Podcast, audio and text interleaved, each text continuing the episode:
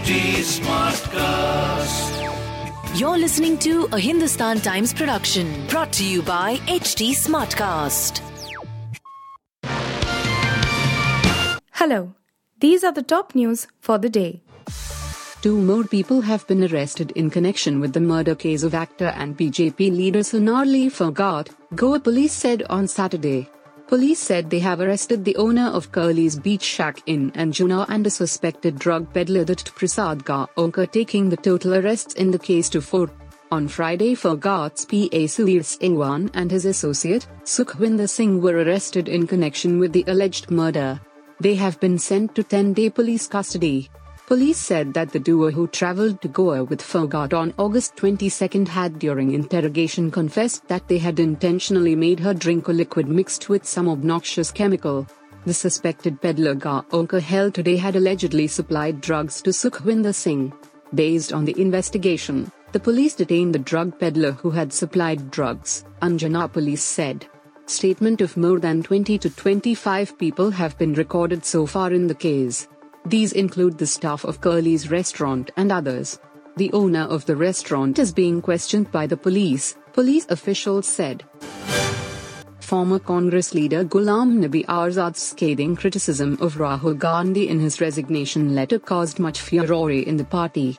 While Congress General Secretary in charge of communications Jairam Ramesh accused Azad of betraying Congress leadership by his vicious personal attacks, Chhattisgarh Chief Minister Bhupesh Baghel alleged that the J&K leader was constantly trying to harm the party.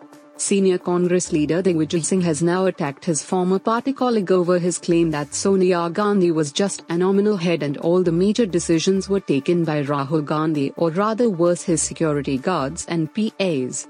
Taking to Twitter, Singh asked Azad to name the personal assistant or security guard who decided to make him the leader of the opposition in Rajya Sabha.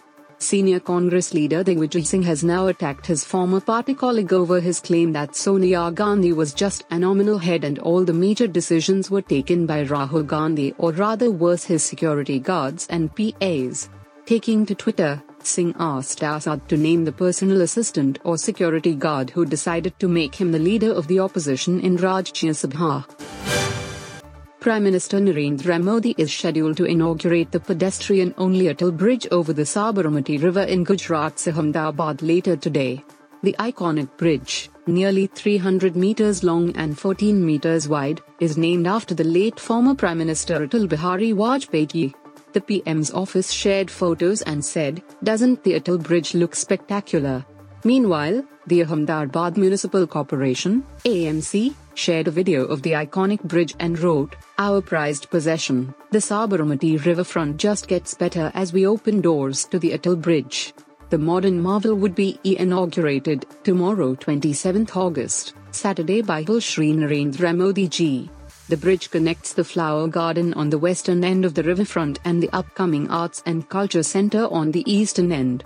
According to a release, the bridge is designed in such a way that people can approach it from both lower and upper walkways or promenades of the riverfront, reported PTI. It has an eye-catching design and LED lighting. Ghulam Nabi Azad's five-page resignation note to Congress President Sonia Gandhi, there are six references attacking the coterie that runs the Congress party. He also said party decisions are taken by guards and personal assistants. The reference to security guards is seen as an attack on KB Baiju, who used to be in the special protection group that joined Rahul Gandhi's team when the latter became general secretary of the party. Baiju doesn't have a formal designation in the Congress party, but he has grown in stature from being in charge and managing Rahul Gandhi's security, to also handling key assignments such as the elections in Goa earlier this year to now being the key man for Bharat Jodo Yatra. Congress leaders said that because Baiju is the person managing all of Rahul Gandhi's travels, it puts him in a position of power because he decides who spends time with the latter or even shares the stage with him. His importance can be gauged from the fact that he was Rahul Gandhi's personal messenger to Captain Amarinder Singh ahead of the turmoil that led to the eventual exit of the latter as Punjab CM. The most prominent member of Team Rahul Gandhi is General Secretary in charge of Organization, GSO, KC Venugopal, who Azad doesn't name or refer to directly. Venugopal was elevated to General Secretary in charge of Karnataka in 2017, the same year that Rahul Gandhi became president of the party. And in 2019, he took over his current role. Before that, he was a junior minister in the UPA government. As tens of thousands of applications for study permits remain pending, the Canadian government has said it is currently prioritizing those applications for clients whose studies are starting in September, while extending the remote learning option by another year. Responding to queries from the Hindustan Times, a spokesperson for Immigration, Refugees and Citizenship Canada, IRCC, said, We are making every effort to reduce wait times for our services globally. As a stopgap, IRCC is extending distance learning measures till August 31, 2023. These were introduced during the COVID 19 pandemic.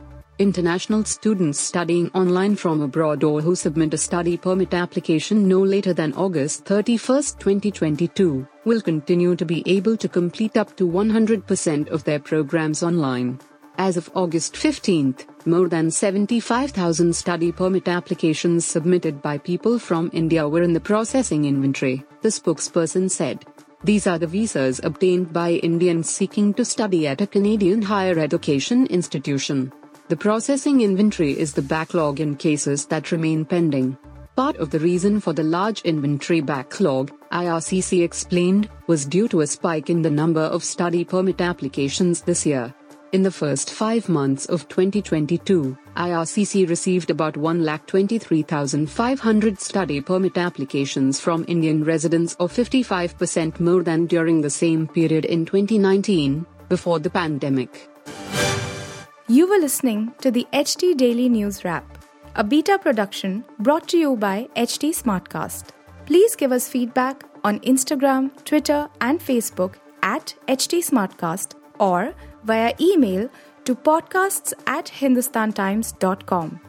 Until next time. This was a Hindustan Times production brought to you by HT Smartcast. HT Smartcast.